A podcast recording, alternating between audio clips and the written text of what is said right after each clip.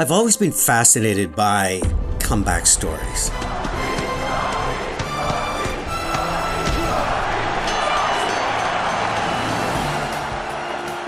You, know, you fall in love with the hero or the teen, you're overwhelmed by the odds they're facing, the circumstances they have to overcome. I don't think you ought to be doing this to yourself, Andy. Yeah, right. That's the way it is. It's down there and I'm in here. I guess it comes down to a simple choice, really. Get busy living, or get busy dying. And you cheer when they when they realize their desired endgame. Avengers!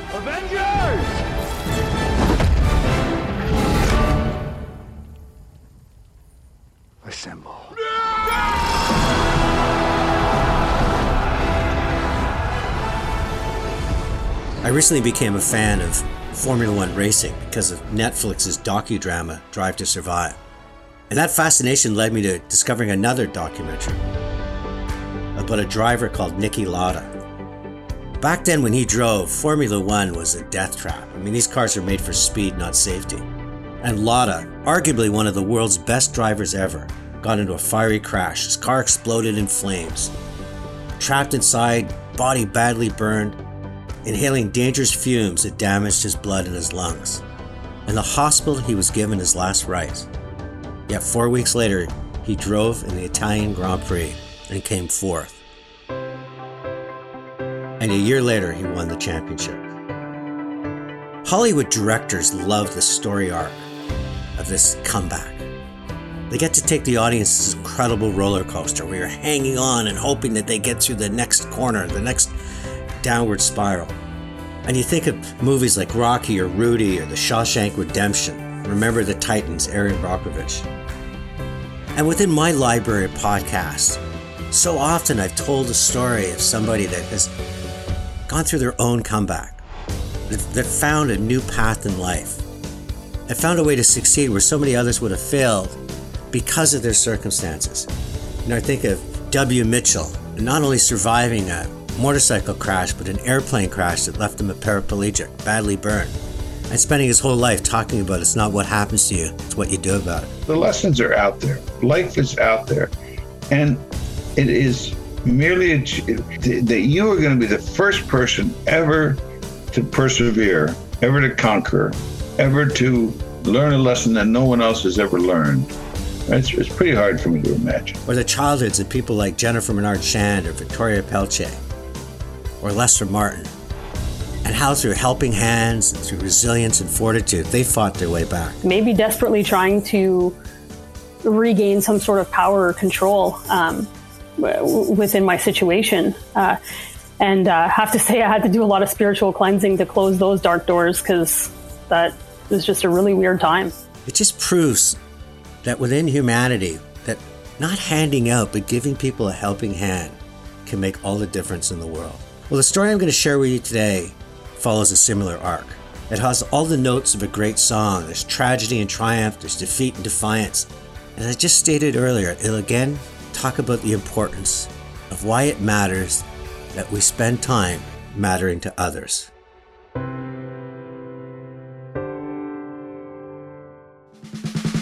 You're listening to the iHeartRadio Canada Talk Network, and this is Chatter That Matters with Tony Chapman, presented by RBC.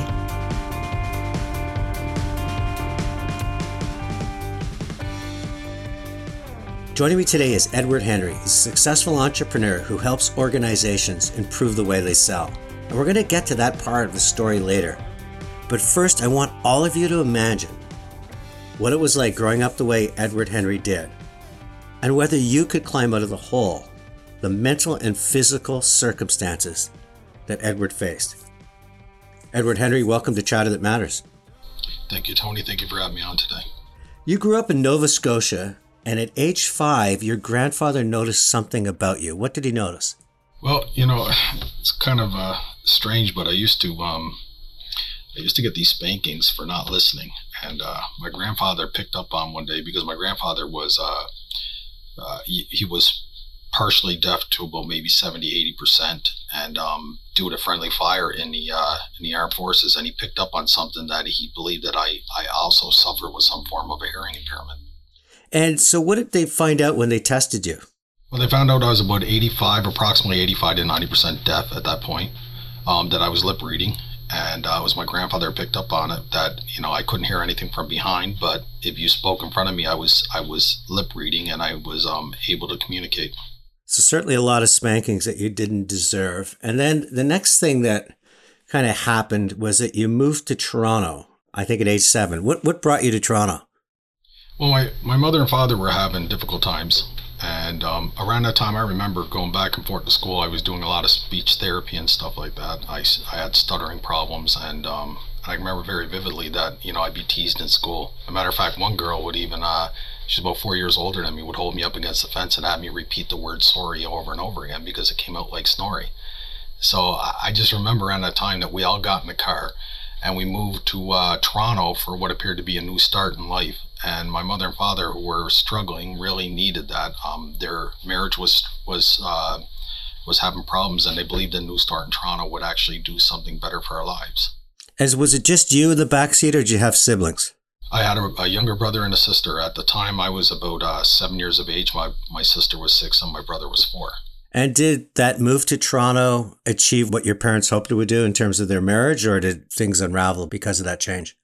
No, things actually got worse. Um, there was an infidelity with uh, my mother, and uh, and my father was enraged, and it caused what I knew was going to be um, that separation. So, I think it was around um, Halloween night. We left. He took my brother and myself on a train from Ontario back to Nova Scotia. I remember it vividly because trick or treating on a train was not really uh, forthcoming with a lot of treats, so I can remember that sticking out. But we came home on the train that that night, and um, and we're there for about a month before my mother came back down with a new partner in her life. And you describe in one of the interviews that I read about you that the new man that she brought into her life was far from someone you would call an upstanding human being. Tell me a little bit about what he was like. Well, he was very violent. Um, he was a constant drug user. Um, and what made it worse was he was actually related to my father. He was my father's uh, cousin. And um, that made it very difficult for my father to really get past. Not only that, my mother, um, the man insisted being called um, dad.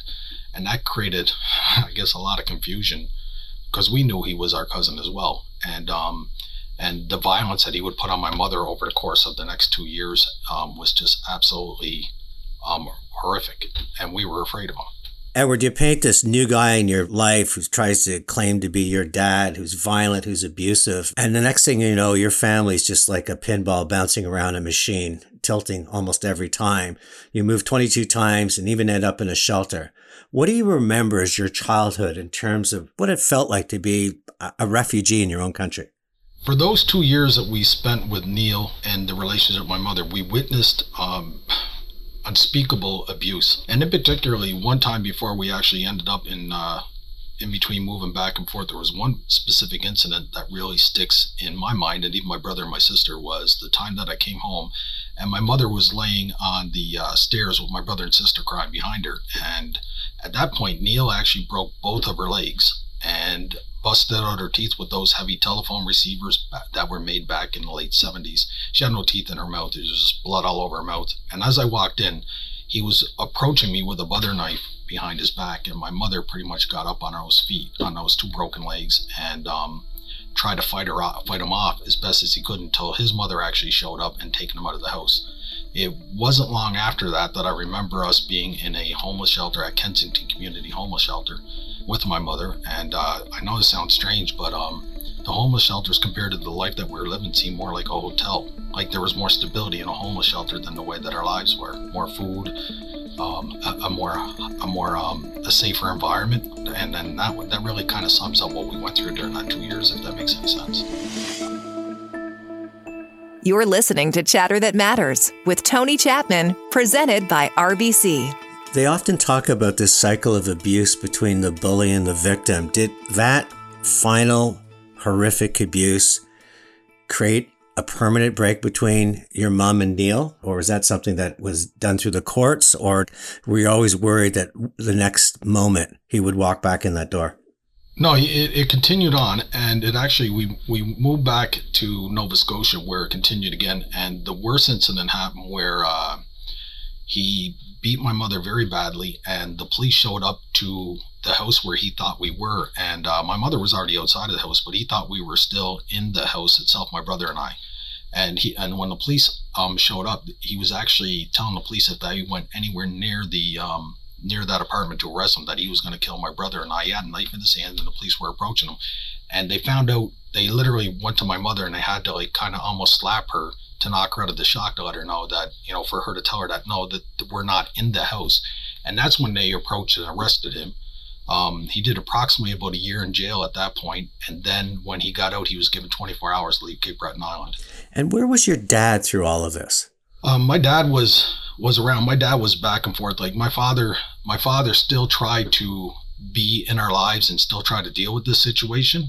Um, and the problem, I think, the anger and the resentments my father was having towards my mother, it really clouded his way of being still a good father, and and he just kept drinking he just kept burying that pain and anger into, into the bottle. The last thing I want to ask is Neil gets told he has to move away from Cape Breton. What I understand also is your mom took your one of your siblings took I guess your sister away, and you had to.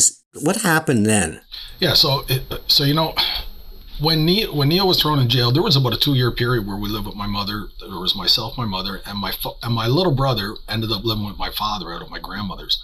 And um, for whatever reason, my mother uh, decided that uh, I guess for economic reasons she needed to leave and she couldn't take she couldn't take us with her. She just uh, and apparently the man she was with at the time did not want us to go at that time with her. So what she did was she taken us to an aunt rather than my father, and said that uh, she'd be back in four hours. And we didn't hear from her for about six months later. Um, she did come back six months later to get my sister, but I was I moved in with my father and my brother and my sister, and then he came back to get my she came back to get my sister approximately it was six months later i was about 11 years of age and um and and at that point i was living with my father who really started to drink heavily uh, with the care of myself and my brother living with him edward it looks like you followed your father's path in terms of using alcohol to ease your pain how bad did your drinking get well you know by the time i hit by the time i was 21 i had three duis um, there was a lot of uh, there was a lot of fighting all the way through it and I was starting to find my way, but you know, I, I never got, I never really got rid of the anger. I had anger um, ever since I was 11, 12, living with my father in that home. And, um, you know, my days and nights were really about, you know, fighting off drunks and, um, you know, and really, really having fistfights with adults. And then at one particular point, there was, there was a physical abuse. I was raped by one of my father's friends. And, um, within a couple days, other people in the neighborhood knew about it because once my father got drinking, he really didn't uh, keep his mouth that quiet. But um, there were people that, so there was humiliation with that. And the rage that I had as a child just kind of stuck with me all the way, um, even through my adult years. And I was never really aware that that was still there. Um, but, and but you found a way to stop drinking, didn't you? I did. I just uh, I, I, found I was becoming a little bit like a lot like my father, and, and it was important that I just kind of you know refrain from alcohol and try to get my life right some way or another. And in 1990, this kid that most would have written off, you meet someone named Glenn Rankin. And it turns out to be a life turning moment for you. So, who's Glenn Rankin and how did you two get connected?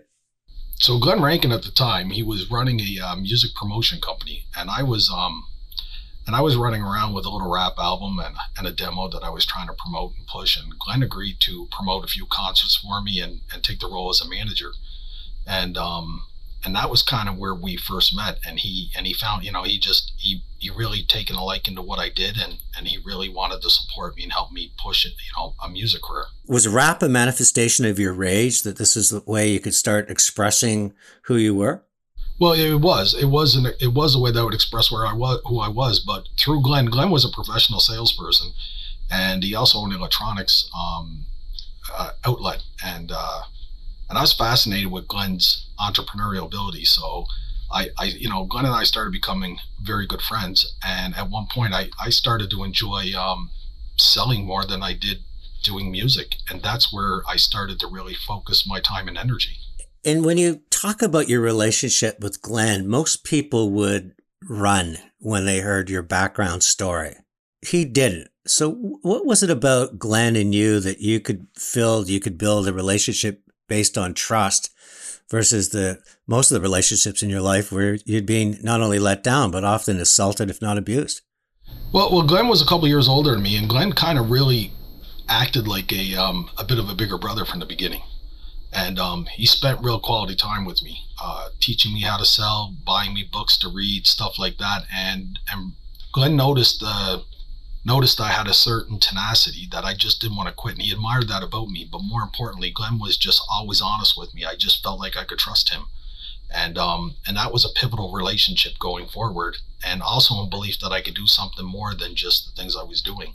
Um, my you know insecurity and rage were the two most common um, feelings that I would have. And, you know, and that, that kind of really showed in the way that I would handle most of my affairs going forward. But Glenn really, really wanted to help me kind of um, find myself and, and really, and really grow. He was a true friend. And then you moved back to Ontario and you get a job at Majestic Sound Warehouse, building your currency and sales. Why did you choose to leave Glenn and the security of his business and move off to try to find your own path back in Ontario? Well, because I was ambitious and um, I always found I was always impatient with the end result. Like I could never run fast enough. I was always rushing. I was trying to run away from my family. Trying to, I was always trying to rush somewhere to, to security almost. And I always thought money and success may be where I would find security and um, or safety more or less. It was safety I think I was always looking for. And um, so when I came to Ontario, you know, I, I I was enjoying a successful career in sales, and then all of a sudden, I, I just wasn't happy. I had no friends, and it, I thought it was best to move back home. And in 2000, a decade after meeting Glenn, you meet another, what I call Yoda, you know, someone who takes on the role you describe as a surrogate father in many ways. Who was he, and why was he so important to the reinvention and reimagination of who Edward Henry is? Um, it was a gentleman named Gary Lieb. He owned. I went to work for Gary for a number of years, and the thing that was so amazing with Gary was uh, Gary was just a good man, a good father. You could see he was very organized, a true entrepreneur, and uh, he was somebody that really took the time to show me about being a good person. Right? I mean, like I learned a lot from Glenn. As far Glenn really helped me get on track. Gary kind of showed me more or less about trying. You know that it's more important to win in life than it is in business and even though I didn't understand that in the beginning, I was still listening to Gary, and Gary really gave me that fatherhood um, relationship. Even and, and and I he could see that I didn't have that from my parents growing up, and uh, and he really taken the time to teach me some things that that I really didn't get growing up as a kid. Edward, what advice can you give to other people listening who have been dealt one, if not several, of the cards you have in terms of how to find a way to trust people again? It was only in the last five years I really learned to let go of that anger and rage and that enemy that I had going forward. It was only men that I allowed to get to know me below the surface. I never trusted a woman. I never understood the value of a woman until I met Joy. I literally tell people that she cut my BS, like she she cut through it all, and how I was rushing around and how that rage was there and how everybody was an enemy of mine. She held me to an accountability, no excuses. Like I mean, there was no shortcuts. And between the lessons of the previous people before, um, Joy taught me the importance of not giving up, being the best person I could be regardless of, of anything, but really being the best dad, the best business person, whatever it is, but do it with a sense of integrity and honesty that's very rare. Hi, this is Tony Chapman. You're listening to Chatter That Matters, presented by RBC. When we come back, Edward Henry is growing both as an individual and, interesting enough, as an entrepreneur, and his expertise is sales. He puts both together and finds unprecedented success. Hi, it's Tony Chapman, host of Chatter That Matters, presented by RBC. I'd like to give a big shout out to RBC's Future Launch, a $500 million decade long commitment to help prepare 3 million youth for the future of work. And how? Providing young people access to meaningful employment through work experience, skills development opportunities, networking solutions, and mental well being support and services. Powering today's youth for the jobs of tomorrow, that matters to RBC.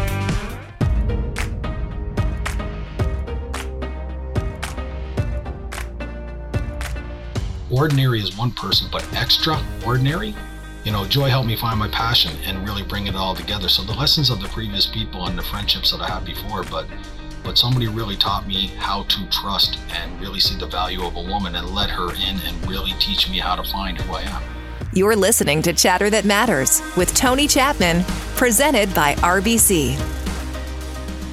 Today, my guest is Edward Henry, a successful entrepreneur who spent his childhood living the life of someone portrayed in a Dickens novel poor, abused, no foundation, or people who believed him.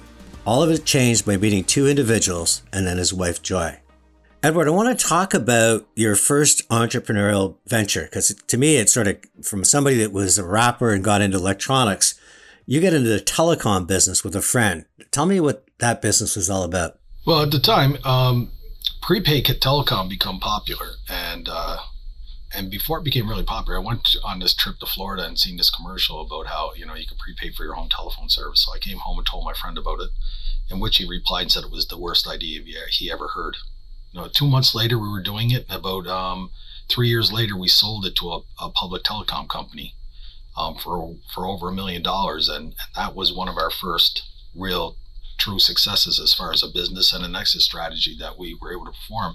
And then from there, more or less became, you know, I, I continued to work with that public telecom company until I went and started uh, the first ever sales school in Canada. So before we get to the sales school, you're, you're now starting to see wealth, creating success, do you ever feel there's a foundation underneath you? Does somebody that comes from what you did, a life of shifting sand and, and demons and monsters, ever start breathing and feeling confident that your life going forward will permanently be changed?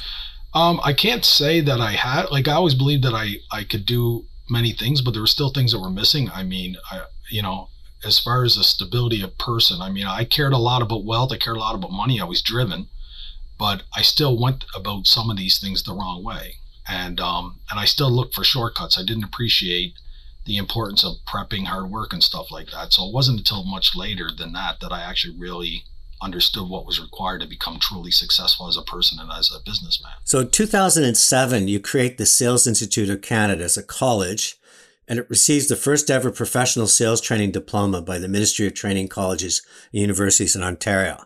How did that all come about? Well, you know, when we first created that curriculum, uh, it had to be assessed, and it was a bold statement to say that we create an education that would be the standard of sales education in Canada.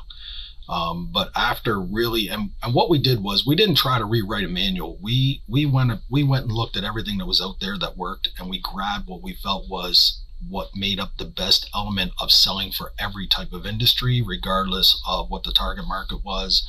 And whether it was selling to an individual or selling to a business, it didn't matter. So we created that selling scope, presented to the ministry, and and after defend, you know, really selling selling that curriculum to the ministry, they were able to see that this was the proper educational format. And that success leads you into another entrepreneurial venture, Edward Henry Company. So in 2007, when the um, professional sales diploma was approved, it was the irony of that was I, I felt like I accomplished something, but then I realized that the very thing I accomplished was now extinct almost. Like the way that we selling didn't matter anymore. Um, because of technology, social media, and smartphones, I knew that the sales industry, the profession, was going to be hit with almost like uh, a culture shock and it, and it was. I mean, most of us salespeople really didn't like using emails, let alone CRM software and technology. So all of a sudden, salespeople had to embrace technology, and they weren't ready for it. So Edward Henry Company became a company that was based on really, really bringing the actual full selling system to scope, including technology and everything that a salesperson has to do. So we became more like sales nerds and a sales technology company more than just sales trainers. And give me an example of what you would do for a company. So if I was looking to improve the, the performance of my sales force and I was to call in Edward Henry, what would I expect from you? Well, the first thing that we do is really get to know what your challenges are. Um, we use the same program regardless because our program works in a way that it's fully adaptable. So we really try to understand the business. We do an assessment on the on the company to understand its leadership, its sales force, and even their, their um, hiring practices, the type of salespeople that they require. And then we and then once we've taken that snapshot, we really blend our system with it and, and modify it to make sure that it's meeting their company model and their objections. And this has been a very successful model that we've done with well over 70, 80 different companies over the last five to 10 years. So, what's the ideal client for your for Edward Henry, and how would they get hold of you? Well, an ideal client for Edward Henry is any is is a business that's that has more than 10 salespeople that really struggles to see transparently where their opportunities, where they're getting beat. Um, and really, really, a, we've developed a system of selling that works better than anyone else out there. I mean, we really changed our whole um, way of thinking, and um, and more or less the way we we really do it is that we teach people that if you sell the way you date, you will be successful because the things you do in dating are the things that you should be doing when you're selling that you don't you know? And those things are like uh, setting mutual expectations with your client really understanding their expectation um, but but helping them to understand how that relationship journey would go forward using the same level of accountability the same level of working planning everything that we would do in dating. If we do that very same things we went and created into a system for selling and it works. Our clients have seen results. It's easily adaptable easier to learn and um, and more importantly, it's it's more about working the deal than than conning the deal. So we we literally tell our clients, you know, you're either convincing, eh, or conning, like convincing, or selling, and we really put an emphasis on that. We teach people how to sell, not convince. So I want to get back to some of your personal life because I am so admire the path you've taken, the success you've had, and I know that from some of the clients that work with that just they just rave about what you bring to them. Tell me a little bit about what's your relationship with now with your brother and sister. My brothers, I've, I have a, a great relationship with both my siblings. Um, my uh, my brother and I are, are just best of friends. We talk regularly. My sister's had many challenges as a result of what she experienced growing up as well, and um, she's had a hard time finding her place. But we're still very close, and um, and and us three are are really, you know, we we it's almost like we only understand what we experienced. Um, my relationship with my mother is good, uh, and and we've moved past a lot of it, and um, and for the most part, yeah, my father passed away approximately in two yeah in 2014, and um, the last 10 years before he died, my father became what I would say is my closest and best friend. And my dad was an alcoholic and really reclaimed his life uh, through medication. He was bipolar, and he became very important in my life and my kids' life his last 10 years as well. That must be something you treasure almost as much as anything on this planet is the fact that you two found each other in a place where, where, you know, maybe demons were at the very least suppressed, if not uh, diminished completely. Yes. Do you have kids? I do. I have uh, I have three children. Um, the youngest lives with me still. He's in the second year of university. He's 19, and um, the relationship that I Joy taught me how to be a father, a, a, real accountable father, no excuses. And my relationship with my son, more or less, that lives with me right now, and the other kids are strong. But my relationship with my son, I really learned to, um, I really learned to parent without the emotion and anger, but more or less about about what's important. And um, and I, I'm I've learned to do this more by example, and my son and and really showing my son, you know, that that we don't quit, that we fight, that we do things honestly, that we don't use excuses, and and no matter what, we're always responsible for our empath. You know, we we all grew up with our parents talking about how they walked five miles to school and the sacrifices they made, but your story is is you know something that Hollywood could script. Do your, do your kids have a a real any understanding, if not an appreciation, for what life was like for you growing up? Um, yes, uh, specifically, um, they they understand what I went through. They it's still mind blowing and unbelievable to them. Um, but for the most part, they uh, yeah they have an appreciation of where I come from, and not just that. I, I think my all my kids feel like they can they can speak to me about just about anything at any point. So Edward, you've got a non for profit happening now. What what's that all about? In March of 2020, there was a unique when the pandemic hit, and I had to shut down my business in Ontario, which I really didn't want to, like anybody else. And these lockdowns were horrendous, and all I could think about was the need of, of how a society has to have continuance. So, for about two years, we worked on a program called Safe Space First, um, nonprofit driven, and it was all about building safe space management um, universal universal methods for safe space management, we created an entire system and an infrastructure for how to keep people safe. And we called it Safe Space First because we wanted to give it a name with the highest level of corporate citizenship.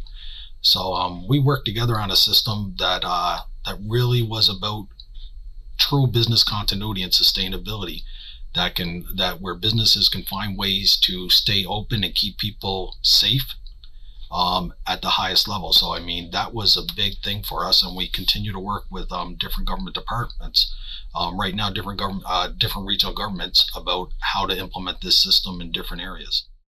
I always end my show with the three things that uh, I take away or I've learned or I feel matter most. And, and the first is a word that so easily rolls off our, our lips, but really is the foundation, I think, of humanity and progress. And that's trust. And not only how you had to trust others, but others trusted you, I think is just uh, one of the magic chords at play. I think the second thing is that you never stop believing in yourself. You stopped drinking because you knew you wanted to be better than your dad was. You fell in love with cells. You, you kept trying to find and pursue something and make a better life. And the final thing I think is just how much family has played in your life first in a in a horrific way, but reclaiming your relationship with your parents, finding you know people like Glenn becoming part of, as you said, almost like a brother, and of course Joy and what she's done for you to to realize that within you is not an angry human being, but an incredibly uh, successful one and one that inspires others. So Edward Henry, I'm very honored to have you on Chatter That Matters. Thank you, Tony.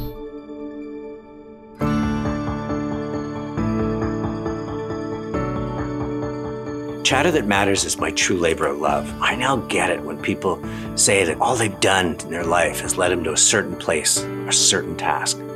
I certainly feel that way. And part of it's because of these times we live in. They're different, they're frustrating. We're living with so much uncertainty and insecurity. And I think it's important to counter this overpowering negativity and feelings of impossibility by sharing stories of people who, despite their circumstances, still find a way to make things happen. See, my belief is when we personalize their stories, we in fact take their journeys personally. We walk with them. And in doing so, we can uncover insights or even life lessons that can help us get to where we need, want, and deserve to go. I learn from everyone in this show and their approach to life, how they transformed or reinvented, or simply their resilience. And all of this renews my spirit for the human spirit. And some stories are so easy for me to do as they involve a dream and the will to make it a reality. I think of that kid, Chris Hadfield, who looked up at the stars and dreamed of becoming an astronaut and how he purposely set his life up to become one. If I was actually going to get chosen as an astronaut, I was going to have to change who I was. And so I thought, okay, well, cool. I'm going to grow up to be something. Why don't I grow up to be that? And so let's start doing things that, that maybe give me the skills so that someday I might have a chance to do that. So it just kind of helped shape my choices. Like, what should I do this weekend?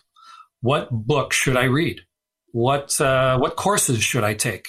You know, most of your life is not spent in school. It seems like it, but it's not true.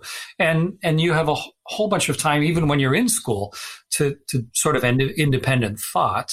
And so I just pursued it. And then as I got older, you know, I, I became old enough. Hey, I could get my scuba license astronauts do spacewalks. They dive underwater to learn how to do spacewalks. Great. That's me, one step closer to being an astronaut.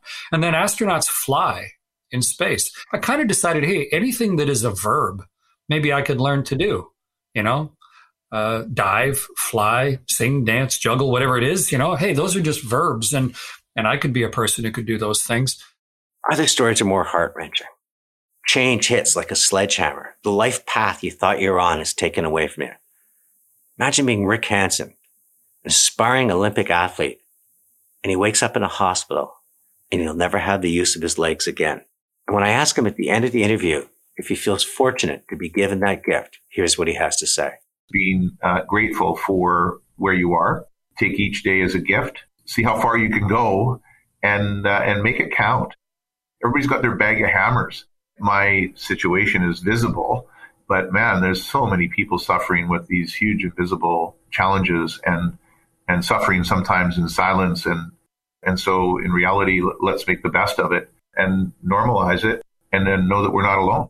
AC Mensah, brilliant dancer and choreographer, but she was told she was too black to dance, even compared to other artists of color. She refused to accept the status quo and instead invented her own style of dance and then partnered and collaborated with some of the top artists in the world artists like Rihanna and Drake. Doing traditional West African really invigorated my spirit in a way that I, I had forgotten when I was growing up because I was doing it as a kid. The movement that was coming up and, and the inspiration that I was starting to feel being reconnected to spirit, being able to kind of dance or feel like I was dancing for something larger than my, than my physical body.